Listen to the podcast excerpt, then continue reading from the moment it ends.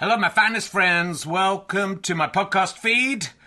Powered by ACAST Plus. Here's the joke from my son. What did the bum say to the other bum? That's a bummer. You know, not for everyone. Uh, so, uh, look, thanks to everyone who's come to see the previews of Can I Have My Ball Back? It's been going really, really well, and uh, really pleased with how the show's turning out. It's officially on tour now from Wednesday. I'll be at the Leicester Square Theatre. A couple of tickets left. Lots of press coming to that one. It'd be lovely to sell out, but there are a few other London gigs not selling as well. So if you're going to come to London, maybe look up those other London gigs. And then this week I'll be in St Albans on Thursday, Gloucester on Friday, Chorley on Saturday, which is sold out. You can join the waiting list. And Glasgow on Sunday, two shows. I think the earlier show is sold out. Check, check with the venue, but the later show has some availability. Come along if you can. If you enjoy these podcasts and like them being free, then the great way to pay me back is to buy a ticket to a show or buy a download or a book from gofasterstripe.com.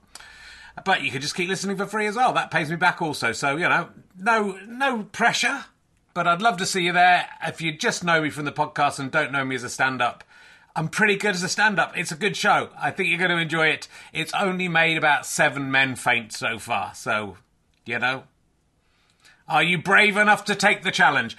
Let's sit back, relax, and enjoy whichever podcast you're listening to now. Hey, it's Paige DeSorbo from Giggly Squad. High quality fashion without the price tag? Say hello to Quince. I'm snagging high end essentials like cozy cashmere sweaters, sleek leather jackets, fine jewelry, and so much more. With Quince being 50 to 80% less than similar brands. And they partner with factories that prioritize safe, ethical, and responsible manufacturing. I love that. Luxury quality within reach. Go to quince.com slash style to get free shipping and 365 day returns on your next order. Quince.com slash style. Hey, it's Ryan Reynolds, and I'm here with Keith, co star of my upcoming film, If, only in theaters, May 17th. Do you want to tell people the big news? All right, I'll do. Sign up now and you'll get unlimited for $15 a month in six months of Paramount Plus Essential Plan on us. Mintmobile.com slash switch. Upfront payment of $45 equivalent to $15 per month. Unlimited over 40 gigabytes per month. Face lower speeds. Videos at 480p. Active Mint customers by 531.24 get six months of Paramount Plus Essential Plan. Auto renews after six months. Offer ends May 31st, 2024. Separate Paramount Plus registration required. Terms and conditions apply if rated PG.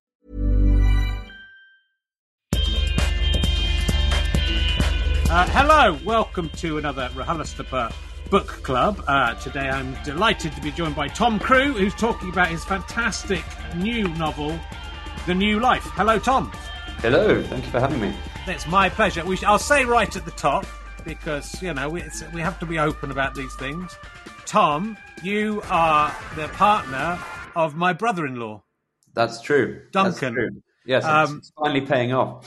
it's him. But I think it's probably if the nepotism is working here, it's going the other way because you're you're a very hot new novelist. You're in the were you the, the, the hottest new novelist in the Guardian? Was that you're a number one of, Uh, of ten yes, the, Observer, yes. Yeah, the yes. Observer. Yes, Yeah, so, so, it's- So things are going very well with the new life, which is a uh, fantastic, um, fantastic novel. I really enjoyed it. Uh, so we're connected through that. Also, uh, your family uh, come from Middlesbrough, as mine do, uh, and we may talk about this more. There are there is a kind of connection there as well, but we'll talk about that later. Though I'm quite interested that both of our partners have decided to, who are brother and sister, have di- decided to date people who come from, you know, who at least come in some degree from Middlesbrough, and whether that's some kind of kink within the Wilkins family. I, I wouldn't want to ask you too many personal details, but it's certainly a kink in my household, yeah. It's a very, you know, it's a. It's a it's a, it's a weird thing to want to be with someone from Middlesbrough, but here we are. Uh, I don't count myself as being from Middlesbrough, but uh, my my parents both are. Um, we'll talk about that later. So, Tom, for people who don't know you, uh, can you tell us a little bit about your who you are and and how you came to write a novel and what you were doing before you wrote a novel? Um, well, I, in my uh, day job, I am an editor at the London Review of Books, where I have been for uh, not that far off 10 years. And before that, I did a PhD in late 19th century history, which had some bearing on my novel. Yeah. And but I have spent my whole life wanting to write a novel and, and write fiction, and I've kind of worked my way up to it finally after finding the time and working in the mornings and lunchtimes and weekends. and the uh, the novel is is finally here, and it's a novel I had the idea for again about ten years ago before I started work at the LRB. So it's been a long journey. And so, tell us a little bit about the the novel and why you thought this is. It's it's based on history. It's based on real people, but uh, but it's slightly just you've you've fictionalized things and and changed things. A, a little bit, I think, is fair to say, but it's Yes. it, the the, uh, the the basis of it is is in in fact, right? So tell Yeah, us a little bit about that. So it's about the novel's about um, two men uh, who both live in London in the 1890s. The novel starts in 1894, and they decide to write a book together. And the book is going to be the first ever book in English about homosexuality, where they will argue that.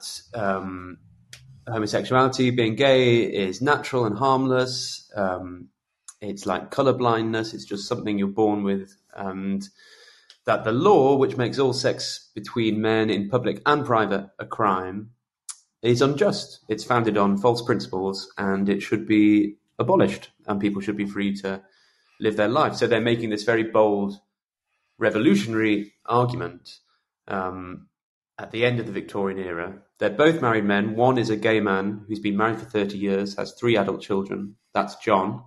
And he's sort of coming to terms with his sexuality for the first time in mature life. And he's begun a kind of love affair with a younger man called Frank, a working class man.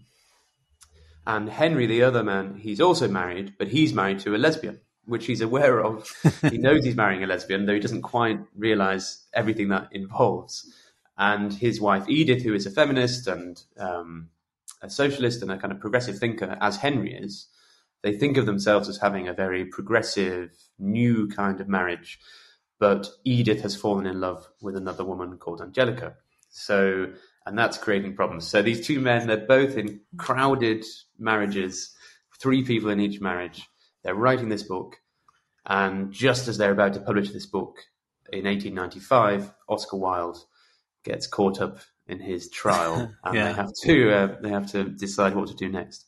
Yeah, it's you know it's a it's a very moving and uh, uh, story, and it's very sad. You know, I mean, it just makes you, you know, the whole thing. The whole thing just made me think how terrible it is that for all these people, and it's not just about gay people, but uh, the, the people, the woman, the gay, the the gay man's been forced to marry. It's about class. It's about uh, feminism and, and, and women being treated unequally as well, and, and working class people being treated badly as well. Uh, you know, but all these people having to live these lives not being able to be who they really are, which obviously it resonates a, a little. I mean, a hopefully things are, are better now, uh, but um, are not perfect. But equally, you know, we still have this idea of convention, and people have to uh, behave in a certain way. Uh, the book, the book I, I, we talked about last week was um, about the Beatles and James Bond, and it's kind of interesting how much the the '60s changed, how quickly, how rapidly social change came in the 1960s. That, that even before that, that, even before the Beatles, um, it, you know, Britain was still the UK particularly was still um, very much kind of mired in that Victorian values, but we haven't shed. You know, it's not been shed. The the class stuff, the feminism stuff, and the and the kink stuff, or you know, or the un- unconventional lifestyle stuff, or or the different way of viewing yourself stuff, that being born feeling that you're different than other people, uh, is still here, isn't it? So it it does sort of resonate in a in a very sad way. Yes, I think so. I hope so. Um, I didn't write it thinking so much about the modern day resonances, but I think they are there. And I hope if the book has a long life, then it's because it still speaks to those kind of human constants. Um, that, as you say, some of you know, sadly, some of them are there, and I do think a lot of this stuff wasn't worked out till the '60s. I think you're right. I mean, the the '50s, the 1950s, was the worst time to be gay in Britain in terms of arrests and sentences. Um, and one of the things that the novel is trying to show that that it's not all doom and gloom. Um, No. there- there is people did get by. People, gay people had to live their lives, and they did meet people and um, have experiences of various kinds. So it's a, it's yes, it's about showing a society which kind of corrupts individuals, doesn't let individuals be themselves, and actually that can turn good people into bad people, turn people against um, other people. You know, so John, the the gay man here, you know, the book deals a lot with how he is married to this woman, Catherine, who he ends up treating very badly, can't help but treat badly um, in his bid to be a better version of himself. So it's so it is about a society which forces people into different shapes, the wrong shape, and pushes yeah. them in the wrong directions. Um, but I do want to try and show that people people lived, people had lives. Sure. They they they they got they got through somehow. Yeah, and and I think there's an element where I mean because of the danger involved in any alternate lifestyle, then that uh, you know it's a very sexual book. There's a lot of there's a lot of sex in it, a lot of uh, you know very well described and uh, romantic and non-romantic incidents that happen. yes. But I get you know there's an element that there's a thrill to the the danger, the danger that someone you know that Frank uh, in, in, the first place could be just someone who's been sent to try and uh, trick John to get him arrested. But but the, the book opens with um, a scene on a, a train where the two men are pressed together and and are strangers and can't see each other, but but end up having uh, uh, quite raucous time. But you know, it's uh, it's uh, like I want to say to you, Tom. You know, I write about spunking up all the time. That's all I write about, and I'm not in the Observer as being one of the best writers. and this book is full of a lot of descriptions of spunk flying everywhere. It's better. It's better than I can put it.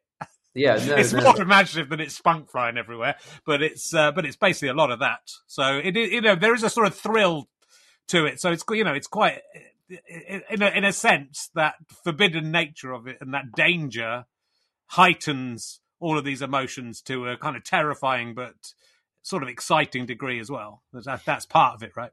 Yeah, I think. Um, I mean, it's it's amazing how, you know, as you say, you know, a lifelong interest in spunk has been translated into exciting new career or a different kind of career, and. Um, so that's very gratifying, obviously. Um, but uh, yes, I mean, I didn't. I've been amazed really at how. Um, I'm very pleased that people like the sex scenes. Lots of people do like the sex scenes and think they've been done well. But it's also amazing how many people on Goodreads or Amazon, you know, are throwing the book out the window because they just can't bear the sex. You know, it's too much. They're so they're so mortified and and prudish. I think. Um, which is very interesting when you the books are set in the 1890s and it's yeah. about people trying to overcome prudishness and priggishness and and here we are 120 years later the same thing is happening. Um, but for me the sex scenes are you know it's not just titillation. As you say partly it's about trying to show pleasure being grasped in in dark places and secret places and what that feels like. But it's also a book about uh, in a in a kind of more intellectual sense, I suppose. It's it's about sex and how sex makes people feel and and what it means to to embrace a sexual life um, when maybe the society is telling you you shouldn't. And um, so the character of John begins this affair with with Frank, as you say, and he's he is he's having an intellectual awakening. He's decided he wants to kind of adopt a, a, gay rights position, what we would now call a gay rights position. But if the book was just about that, it would be rather dry. Um, and actually, what gives that mission its its kind of momentum and personal drama is the fact that he's also having a sexual awakening at the same time as an intellectual awakening. And if he didn't have that physical side to things, you wouldn't feel, you know, the intellectual arguments would just be a little bit thin, I think. And Henry on the other side, um, he does have a sex scene, but actually it's a failed sex scene. He has yeah. he fails to have sex with his wife. It's a kind of you know cringe-inducing moment, um, which was just as interesting to write actually, um, and written maybe in a similar way because I do think you can write sex in. I think it probably has to be about stages and motions and movements and that can work in reverse. It can go really well or it can work go really badly. And each movement, each gesture, each touch here, touch there can go badly wrong, Yeah. as it does for Henry. So he's struggling to actually find a sexuality, and and we started talking about kinks, and he does have a kink, um, and he in a way finds it harder to talk about his kink, which is to to see women urinate. Um, he finds it harder to talk about that than some of the gay characters find it to talk about their sexuality in the 1890s. And I do think actually now, I mean, it, you know, I think it raises more giggles and more embarrassment now to talk about urophilia or urolagnia and the various words for it, or piss fetish. Um, and uh, I think we find it harder to talk about that now than we do to find talk about gay people and what they get up to, and that's very interesting too. So this is a man in the 1890s trying to find a way to talk about that aspect of his sexuality. Yeah, I mean, you know, and I think the fact that you know there was so much riding on, you know, if the, the, there was so much punishment potentially for these acts that the fact that people still found a way to make them happen or st- and still wanted to do them, it sort of shows r- very clearly that this isn't something that it's not. It's not like oh, I'm I'm going to choose to be this way because uh, you know it's this is the, it, just for the fun of it. It's it's something that's innate. It's something that you can't stop through a law, and Yes. that it's that it's kind of yeah. I mean, obviously with Oscar Wilde, it's the the tragedy of Oscar Wilde is well known, and I love the way in the book that you know that's very it's not an- an afterthought it's sort of looming over the whole book if you know that know what's coming but equally once once that trial happens obviously it affects this book that the the, the men are, uh, are compiling because are they going to get prosecuted? Are they going to get to prison? Will they you know will they be shunned by society? Uh, but all of the you know it it sort of does make you think i mean and, and it is about about this as well but it's about being that first person to to to risk your own personal safety and your own personal life and those and the people around you for the good of other people. So obviously these these guys are are making risking personal sacrifice of and the sacrifice for their families, embarrassment for their families, uh, but they you know they they understand or one of them particularly understands i think that for the for the future for the new life if, if things are going to change someone's going to have to do it. It's it's i guess we don't often think about about that personal cost uh, for those people who are brave enough to to be the ones to say this is wrong Mm. I mean, the, yeah, the book's the the book is very engaged with, with, with that problem. You know, how how do we achieve change in our society? And this is this is another thing, I suppose, that makes it relevant to now and and to to you know maybe kind of gives it a universality. Um, that it is about how do we achieve change? Do we do we change society by changing ourselves? Do we change society by changing society in a big structural sense? And what does it mean to to to bring change about? How do we how do we do it? And do we does it need someone to to do that to do that big brave thing and put their head above the parapet, as you say, and and admit something? I mean, uh, there's a quote in the book by George Bernard Shaw said in the 1890s. The the problem is it's not actually that people, you know, educated, thoughtful people don't at home know some gay people and talk about the gay people they know and say, oh, you know, yes, we're very, we're very relaxed about this and that's fine. That's not the problem. It's actually what people are prepared to say in public. Yeah. And he says, none of these men who, you know, talk very composedly about gay people at home dare to, to say in public that they think it should be legal because otherwise people might think that they're gay. And Yeah. and that and that's just too much to bear. It's too terrible a prospect. So the book is very interested in that question. What what if someone and lots of the gay people in the book are asking themselves this question. What if i was brave enough? What if someone is brave enough to get up and say look at me. Look at my life. Are you going to really tell me that you know this harmless life is so toxic and dangerous and and and terrible and you want to put me in prison? What what for, for for loving someone and uh, you, you know and, and feeling love in the same way that you feel love the same love i see in books and and plays? You're you're telling me my version is is a crime? So they're asking themselves that all the time and this is where the the Wilde trial comes in because my characters actually have a very negative view of Oscar Wilde. They they are very upset with him. Um, we now we've re- rehabilitated him as the ultimate gay martyr, but he was very stupid. He got himself into this trial. Um, it was his own fault. He sued. He sued his boyfriend's father, uh, the Marquis of Queensberry, who said that Wilde was gay, and Wilde sued him and said, "I'm not gay. That's a lie. I'm going to. I'm going to take you to court." When he knew perfectly well that it was true.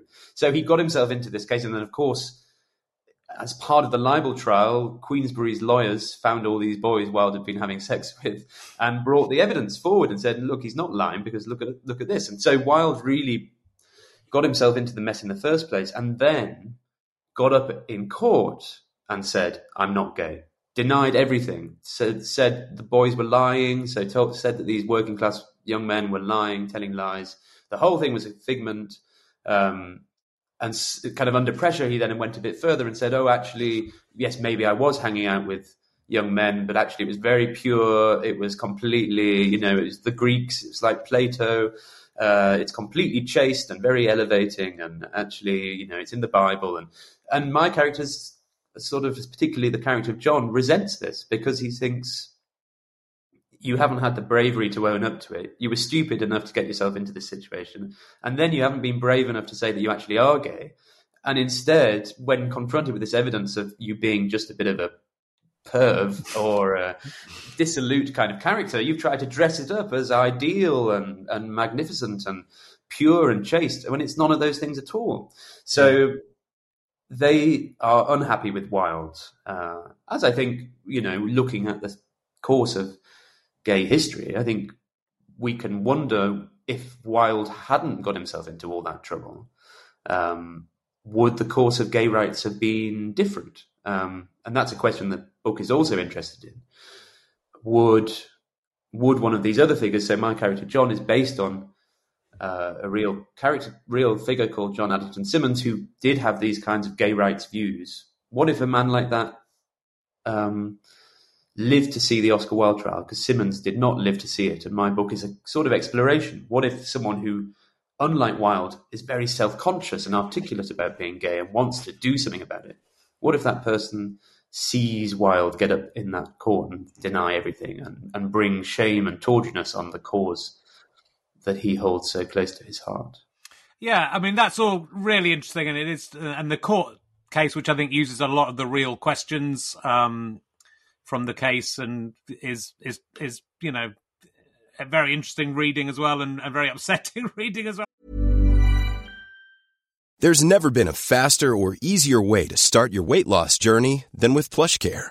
PlushCare accepts most insurance plans and gives you online access to board-certified physicians who can prescribe FDA-approved weight loss medications like Wegovy and Zepbound for those who qualify. Take charge of your health and speak with a board-certified physician about a weight loss plan that's right for you. Get started today at plushcare.com slash weight loss. That's plushcare.com slash weight loss. Plushcare.com slash weight loss. A lot can happen in the next three years. Like a chatbot may be your new best friend. But what won't change? Needing health insurance. United Healthcare Tri Term Medical Plans are available for these changing times. Underwritten by Golden Rule Insurance Company, they offer budget friendly, flexible coverage for people who are in between jobs or missed open enrollment. The plans last nearly three years in some states, with access to a nationwide network of doctors and hospitals. So, for whatever tomorrow brings, United Healthcare Tri Term Medical Plans may be for you. Learn more at uh1.com. This message comes from BOF sponsor eBay. You'll know real when you get it.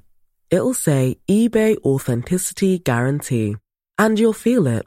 Maybe it's a head turning handbag, a watch that says it all, jewelry that makes you look like the gem, or sneakers and streetwear so fresh every step feels fly. eBay gets it. So look for the blue check mark next to that thing you love and be confident that every inch, stitch, sole, and logo is checked by experts. With eBay Authenticity Guarantee, you can trust that feeling of real is always in reach. Ensure your next purchase is the real deal. Visit eBay.com for terms.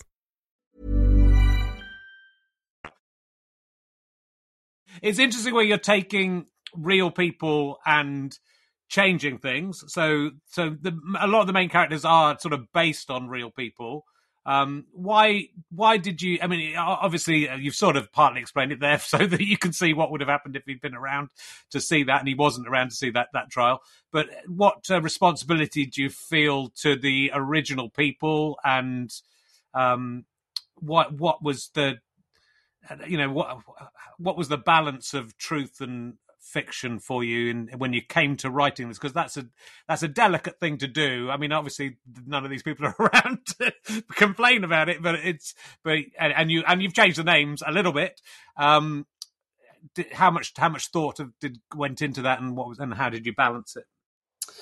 Um well i mean so i was a historian you know I, I did a phd in history so i was I was, I suppose, officially a historian, and I think there was a little bit of sort of kicking off, kicking my heels, and uh, and just and just cutting loose from the facts and enjoying, um, feeling that reckless irresponsibility, and just for once, I don't have to copy everything down properly and footnote, and and I've enjoyed that freedom to actually to kind of elaborate on history or or take history off its proper path into a kind of different space because I actually think it's a very in- interesting and useful way to think about history is through fiction, is to try and dramatize historical issues, and that might not mean you dramatize history as the late great Hilary Mantel wanted to, as a as a as keeping as close to the facts as possible and filling in the gaps where there are gaps. That's what she believed was the right thing to do in fiction if you were writing fiction set in the past. But actually, I think you can serve history just as well, um, explore the reality of history just as well by doing something different, by actually going against the the course of historical events, because it allows you to shine a light on different aspects of the same situation, uh, kind of almost run a sort of experiment. Um, what would have happened if might so and so have done X, um, and that's very helpful. You know, mm-hmm. you can do an experiment experiment with an accepted set of realities and see what comes out of it, and it will tell you things about that given reality. And so I, so I, so I think that's my sort of justification for departing from the facts. If I mm. wanted to give a justification, if I didn't want to say, "Oh, I just fancied um, kicking up my heels," So I, from the very beginning, I was I was very comfortable with that decision because what had grasped my attention, what had really got me going and thinking about this novel, was this idea that, or my discovery that the 1890s was actually a very optimistic time for people, gay people, thinking about what we would now call gay rights. That people across Europe were considering whether homosexuality was really a crime or a sin uh, or a medical problem, or whether it was just um, something natural and human. And there was a there was an optimism about whether the law in Britain could be changed. Homosexuality had been legalized in Italy in 1889. A few years before my book starts, it was already legal in France and various other European countries. So it wasn't completely crazy thinking that they could do this. And I was very interested in exploring that, discovering that, because it's something we don't really know. I don't. I think, and the reason we don't know about it is because the Oscar Wilde trial came along like a meteor and yeah. just, just hits hits Britain and unleashes this terrible wave of homophobia, uh, public homophobia, and creates a kind of gay stereotype. You know, gay mm. people spend the next 60 years or longer trying to get away from being thought to be like Oscar Wilde. Theatrical, camp, exotic, funnily dressed, uh, you know, always making funny little camp jokes and sleeping with working class boys and, uh, and perhaps most of all, just being doomed, yeah. being tragic. I mean, Wilde is a doomed figure.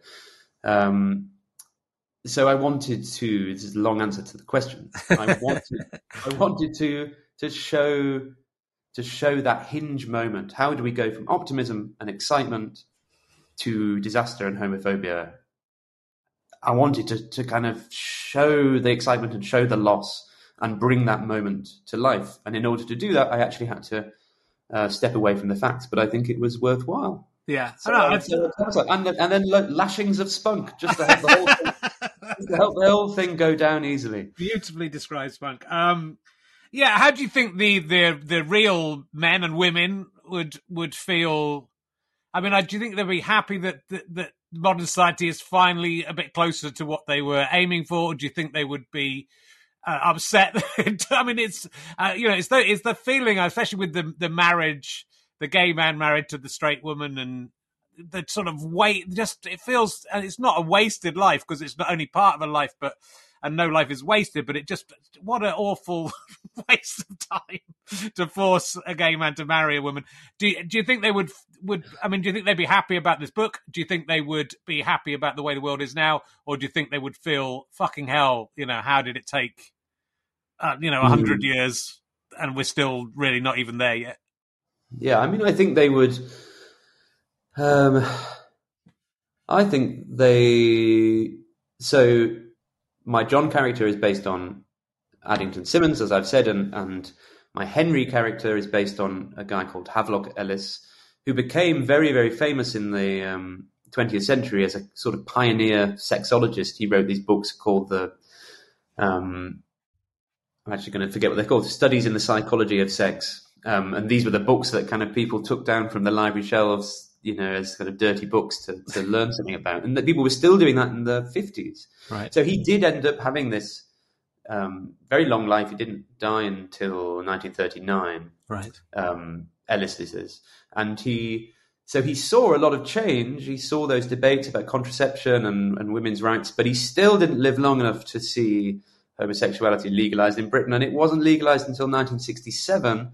And I think this is always amazing because we, we in a kind of uh, English people in an Anglo-centric way always we fixate on 1967, which was only when homosexuality was legalized in England and in Wales, but it was not astonishingly legalized in Scotland until 1980, Right. Northern Ireland until 1982, I believe, and Ireland until 1993. So this these are incredible facts. So it's a long, long journey. So I think, based on what I've said about that optimism in the 1890s, I think they would have been pretty horrified uh, that it took so long. Yeah. Certainly in 1894, certainly before Oscar Wilde is arrested, I think they would have been really quite horrified at how long it took, particularly because the arguments that prevailed in the 1960s, in 1967, were not as bold as the ones that my characters are making in the 1890s.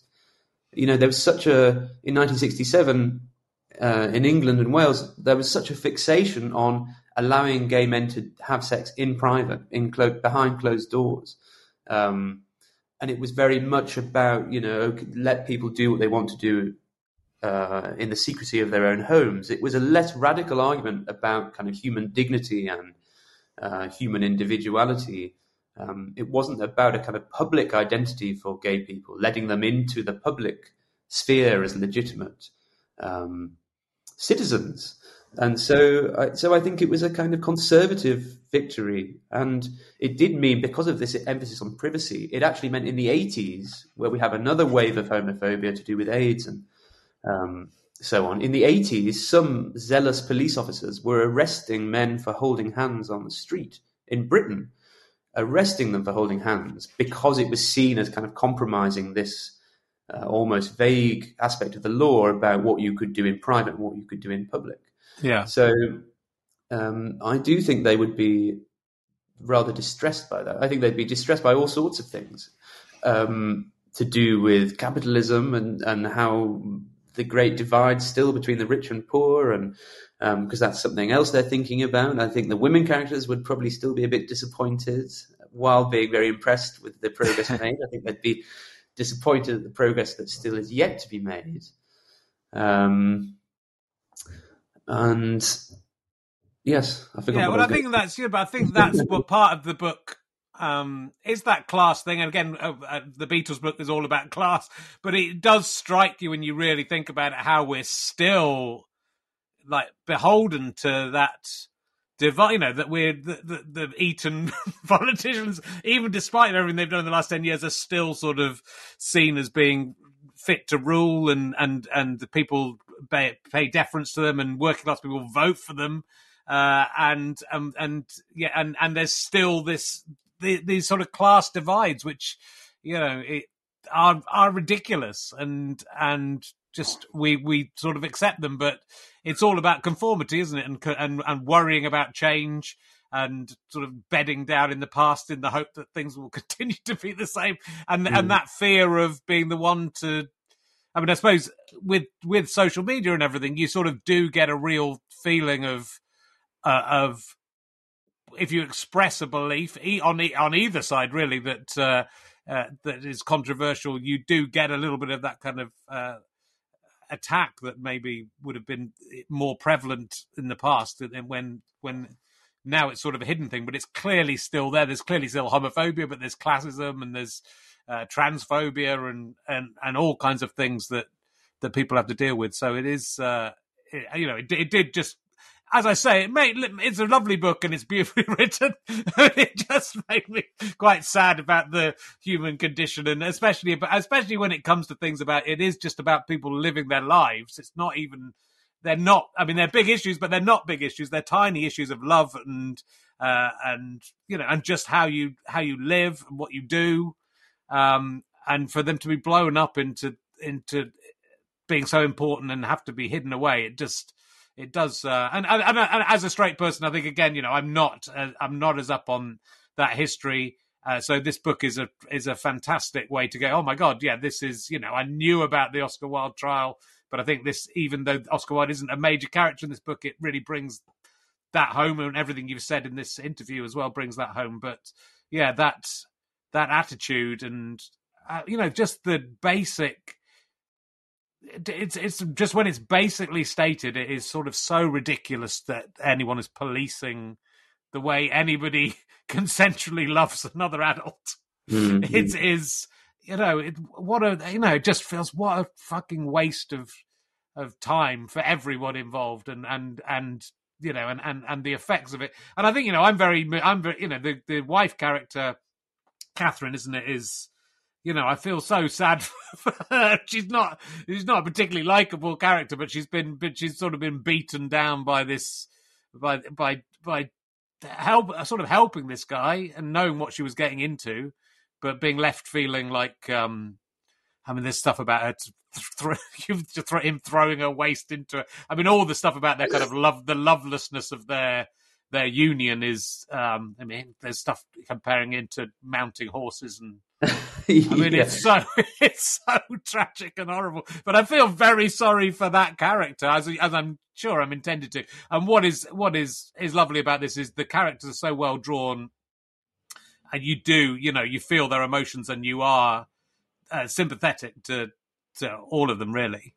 Yeah, I think Kath- Catherine's a very important yeah figure in the book because even though she is by our standards a homophobe or you know she's um, she's not thrilled about her husband being gay, and it it was very important actually to to to make readers feel uncomfortable with um, with that situation, to to not just readily take John's side, to not immediately feel that kind of natural 21st century sympathy for a gay man trapped in the closet in the 1890s, but to actually see that his behavior um, impacts so terribly on on on his wife, and and in a way that's it's very important to give her perspective and her side of events because as a novelist you want to you want to do that. You want to have your complex characters.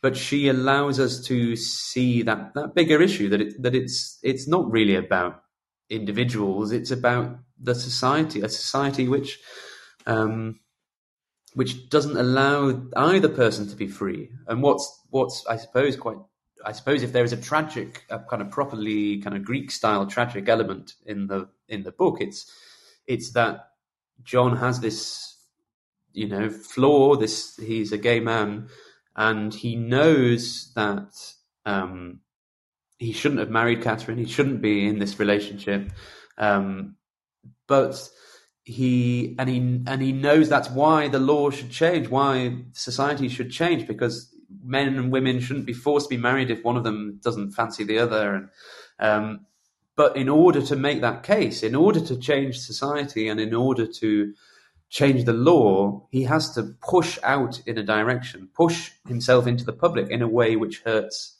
his wife and Yeah. family. So it's a kind of um, indissoluble um, problem, which Yes. which then just so then you you ultimately push the blame out on the society, but you show how the society warps these people's lives, um, and that's why it's important all the way through the book to that it ties in. I think the women characters are just as important as the male characters, and the women characters allow us to think about women's rights and the Yeah. position of women in in direct relationship to um, the problem of homosexuality and how that affects um, people. It, it's it is about um, yeah prejudice, structural prejudice, dif- difficulty succumbing past roles that have been um, kind of pressed onto you from birth. Um, so so yes, I hope it's a book about men and women and society, and not just not just about spunky spunky gay. But you know, it's good to it's good to put some spunky gays in. I think they should be in everything. Uh, so, uh, Yes. you know, a lot of I want to say uh, the, my main take from the whole book. A lot of things were definitely worse in the 19th century, but uh, the quality of the postal system was second to none back then. yeah, it was a great what- it was a great time. It was a great time. You could write a letter and get it sent like th- the same day, like two hours later. Yeah, they. I think in London it's something incredible. Like they were doing. Well, I'm not going to get. This, I'm not going to get this right. Let's not pretend I'm going to get this right. But they. But it's something that at least I think maybe six deliveries a day. So yes, Right. you could write. You could write a letter at breakfast, and it would get to uh, someone. You know, by 11 a.m. They could write back to you. You could get that after lunch. You could write another one back to them. They could write another one back to you. So you could have. Um, a rolling communication, you know, like texting all through the day. And it's Yeah. just, it is incredible. And to think that we've actually, I think this all the time about the, the past, um, that we, we are very, um, you know, there's a, there's a good phrase, um, the condescension, the condescension of posterity. And I do think we look down on the past and we, we assume that they, everything they had was worse or that they didn't have the things we had. And it's often the case that they actually just had different versions of the things we had um, we have now. Slightly less convenient but they they still filled the need. It wasn't like they were all you know chewing on rocks. They were getting, they were living they were living uh, you know very sophisticated and interesting lives and sometimes we've gone backwards. And Yeah. i do think um, talking about that rich poor thing i do think in the 19th century more people were thinking more intelligently and humanely about capitalism and its effects and how societies are built and constructed and whether they are fair or not. I think there was better thinking going on then uh, than there is now, and yet we have this prejudice of the Victorians being very, you know, uncaring and um, and uh, you know, factory owners and, and children getting mauled in machines. But you know, and that yes, that was going on, but people it's actually happening now too. And actually, I think we're probably more ignorant and less reflective about that now. So, um, I don't know what you said to set me off on this now. It was all about the like, post. It was about like the at the dinner table at Christmas.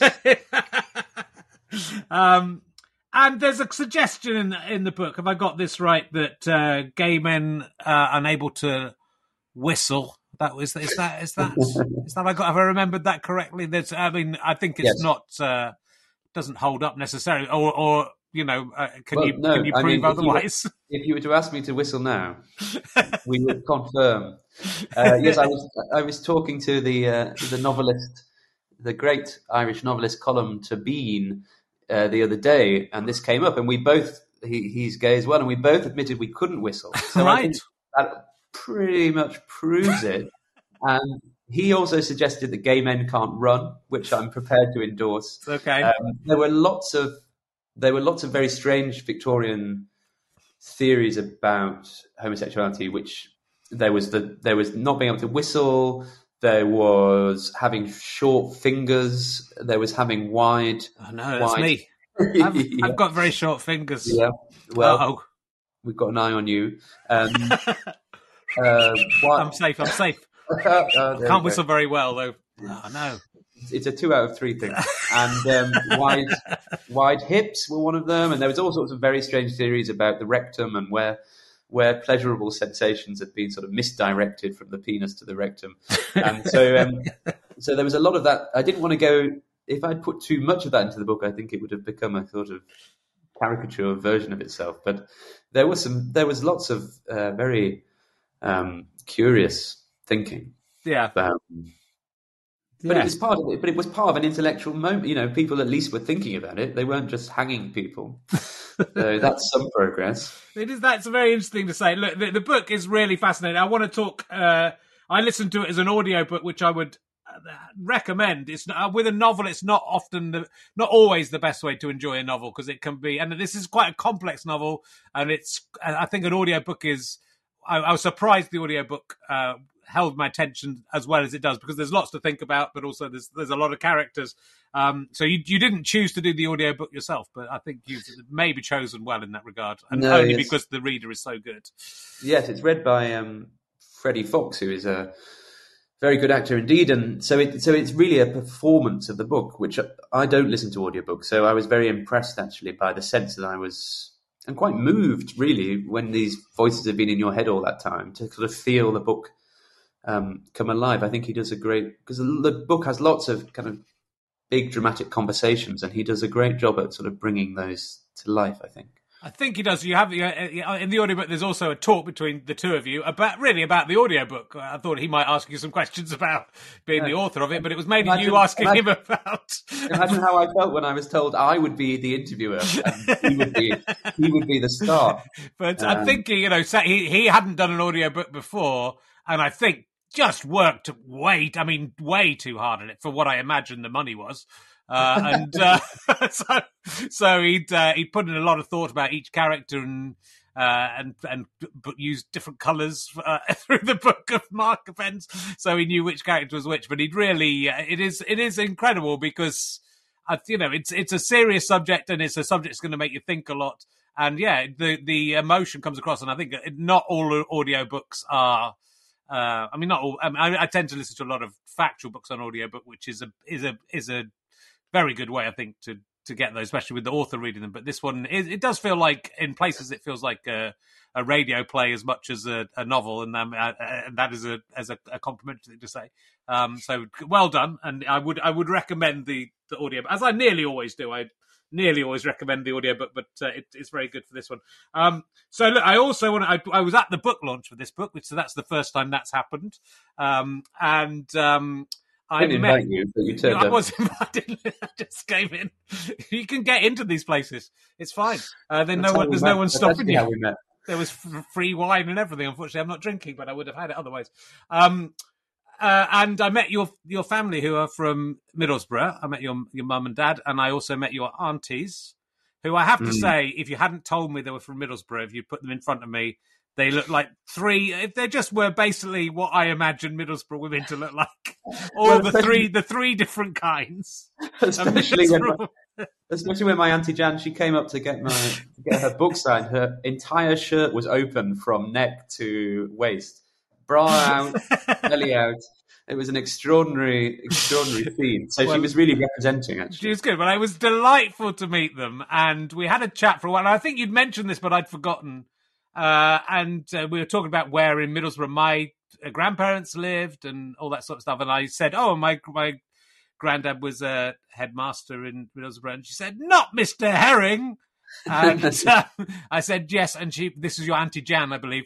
Uh, and she said, "Oh, he was horrible." and it said I couldn't. That was a sort of weird historical disconnect because your aunties are not like ancient, ancient. They're, they're middle-aged ladies, and it just feels to me me like my granddad was a headmaster, like in the forties or fifties, but he must have stretched. It must have stretched into the sixties, I'm guessing. And he was a headmaster of a primary school, so they would have been they would have been young. A, I was surprised. I couldn't quite get over the disconnect that there was that connection. But B, I just enjoyed so much that there wasn't even a question of going, "Oh, this is his grandson." I'll, I won't. I won't say how scared of him I was. no, it was very triggering for them. Actually, Yeah. They told me afterwards, you know, they had to go and have a lie down. Um, it's like ha- Hamlet seeing his father's ghost, seeing you on the in the uh, bookshop. terrible, terrible scene. Uh, yes, no, they didn't hold back. They really, they really thought he was a loathsome man and actually ruined their childhoods. So, Well, I went on Facebook. I just want to defend Jeffrey Herring. He's, you know, he's an historical character. I haven't Hmm. made him up like you have with your ones. yeah. Uh, and I went wait, on wait, the. till the second, wait till the second novel. Yes, I searched for uh, the school, Green Lane School, and uh, the only one comment on Facebook was what a brilliant headmaster he was, and what a terrifying headmaster the next headmaster was. So Ah. ma- maybe you, your your auntie's got him mixed up with another headmaster. No, He no, was quite. He was a very old-fashioned man. You see, that he's in, and I think that's interesting because my my parents married in 1959 um, as a 22 or 23 year olds, and uh, you know, then the 60s changed everything. But my granddad always felt very that granddad always felt very much like a product of the Edwardian age. And it was quite, and I, I'm, I find it hard to imagine him being the headmaster of a primary school. He didn't. He wasn't. He was great when I was a bit older, but he wasn't very uh, good with young kids. Yeah, yeah. Someone who it liked administering corporal punishment as much as he did, let him loose in a primary school was. Uh, well, there we've learned something about family, but it's uh, you know we may be we may be related somewhere along the line. Yeah, there's every chance that we're related somewhere. It's kind of it is sort of weird that uh, Middlesbrough which would make, but which would make both our relationships probably illegal. so it's uh, it's odd the way these things uh, interlink and, and come back. Uh, but um, look, uh, and I, uh, by the way, I love. I, I think we should get back to calling people uh, sexual inverts as well, which is a, the phrase that comes up a lot in this book. There's a bit the Victorian description. Um, if, you I- can't, if you can't whistle, you're an invert. You're- I think it, in- it's so less. river. It's so less. You know, pervert feels like a quite aggressive word, and invert just feels like you're an invert. It's, you come on, come on in. You're an invert. It's fine. You're welcome. You, you know. I like I like come on invert. That'd be the the title of the musical of this book. And so, oh look, I wanted to talk to you before we go. I wanted because this you had a an incredible bidding war. This is your first novel, and and it was people going crazy for it, and before it was even you know. So you had publishers bidding for this. Mhm. Uh, how did how did that feel? I mean, obviously, not many people get their first novels even published. So how did that come about? How and how? You know, is does that feel like a responsibility when before you've even had a book published that people are sort of clamoring over you in, in that way? Uh, well, it was very strange. I mean, as, as I say, the book has been a long time in the making, and you spend a lot of time, obviously, on your own and at various points. It's so I'm experiencing this now with trying to write an, my next novel. You just, I just hate it. I just wish I was promoting books all the time and not writing them because it's so unpleasant. It's so difficult and stressful, and you've, it's, you, it makes me quite sad, really. So you have all that, and then you finally, I finally got this bloody thing done, and it was amazing. Really, my agent sent it to publishers on a Friday evening, and on a mon- on Monday morning, I was uh, my boyfriend Duncan and I, your brother-in-law, we were driving from London to uh, the northeast, and we hadn't we hadn't even turned out of the road.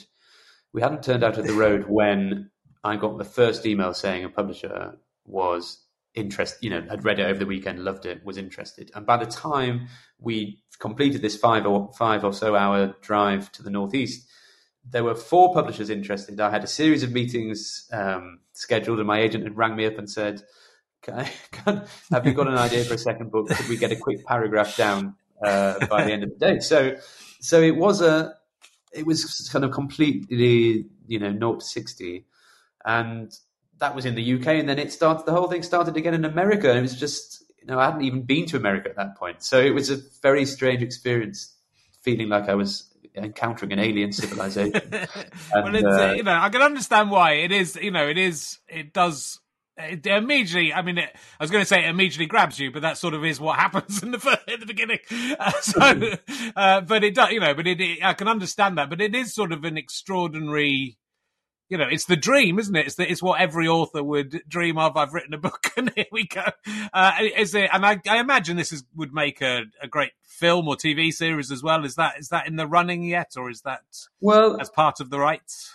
I mean, if you're interested, just say, just say the word. Uh, I think it would make a great film. No one has yet come forward to um, to say so in direct terms, but Right. I, I, I would. I think it would. I can see it. I can see it. Well, Um, I'm always cast as as inverts. I'm going to call them now. That makes me feel better about it. So I can be the bloke wanking into some piss under a tree. I can do that. That's my best scene you've just given away. Um, I, is there? Um, is there? That's basically it. You don't need to read the book now. I'll give you this bit. Um, That's actually the final chapter. Just Um, I, I always ask if there's any books you're reading or have read recently that you would like to recommend. And this, you're very, you're a very high brand. This isn't like, uh, you know, a toilet book that I usually have. QI Book of Facts. this isn't Fesshole. I'm expecting some very high quality recommendations of uh, of other books. Do you have any books that you're reading that you would recommend? Um, well, what I think over over Christmas and the f- first weeks of the new year, I was reading um, H.G. Wells's sort of early um, realist novels. So, kind of not the the sci-fi novel, the great sci-fi novels, The Time Machine and um, World, War of the Worlds, but actually these novels he he wrote about ordinary life um, in London uh, in the kind of first decade of the 20th century. So. Love and Mr. Lewisham, uh, Mr. Polly, um, Tono Bungay. And actually, they are very, very funny books. Mr. Polly, Mr. Polly especially, is a kind of laugh out loud gold star banger. Okay. And I so the history of Mr. Polly by H.G. Wells is very, very funny book, um, full of slapstick and some very kind of Dickensian uh, humor. There's a very funny wedding. There's some badly behaved relatives. It's a great, it's a great book actually, and I and I, and I think it was very, very, very famous, and it seems to have lost its renown. So I would recommend, I would recommend that. To. Okay, we'll try and get H.G. Wells on uh, a future episode of this. We'll see how that goes. Uh, Yeah. And you're all, you're very good. You buy lovely books from me at Christmas. You, in fact, bought uh, The Ruin of All the Witches, which we had uh, Malcolm on as and Malcolm also. I got to meet at your book lunch for the first time properly, having talked to him on this, so that was nice. And uh, Yes. so, thank you, thank you for that. That was a, a gift in itself, and thank you for uh, coming on. I'll see you uh, next time you're round at Pat and Chris's. Yeah, see you soon. uh, thank you very much. Uh, do go and uh, read uh, The New Life by Tom Crewe. Not sure who our guest next week will be, uh, but it'll be someone amazing. They probably Yeah. won't have probably won't have got a book deal as good as Tom got, but we'll see. Might be Pat and Chris. it might be fine, Chris. Yeah, might have my uh, my my daughter. My daughter's written some stories. I'll get her on. She'll be fine. Yeah. Lovely. Thank you, Tom. That was awesome.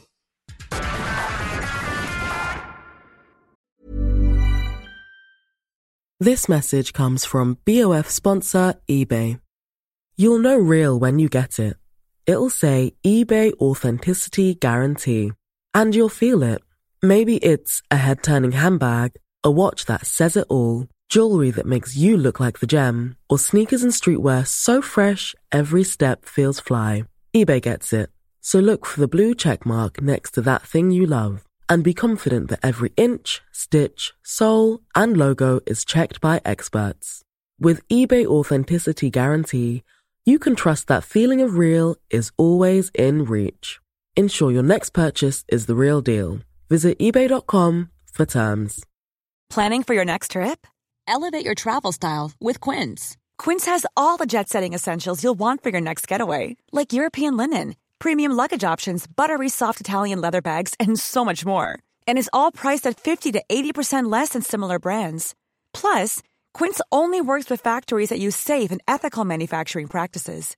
Pack your bags with high-quality essentials you'll be wearing for vacations to come with Quince. Go to quince.com slash pack for free shipping and 365-day returns. Imagine the softest sheets you've ever felt. Now imagine them getting even softer over time. That's what you'll feel with Boll and Branch's organic cotton sheets. In a recent customer survey, 96% replied that Boll and Branch sheets get softer with every wash. Start getting your best night's sleep in these sheets that get softer and softer for years to come. Try their sheets with a 30-night guarantee. Plus, get 15% off your first order at bollandbranch.com. Code BUTTERY. Exclusions apply. See site for details.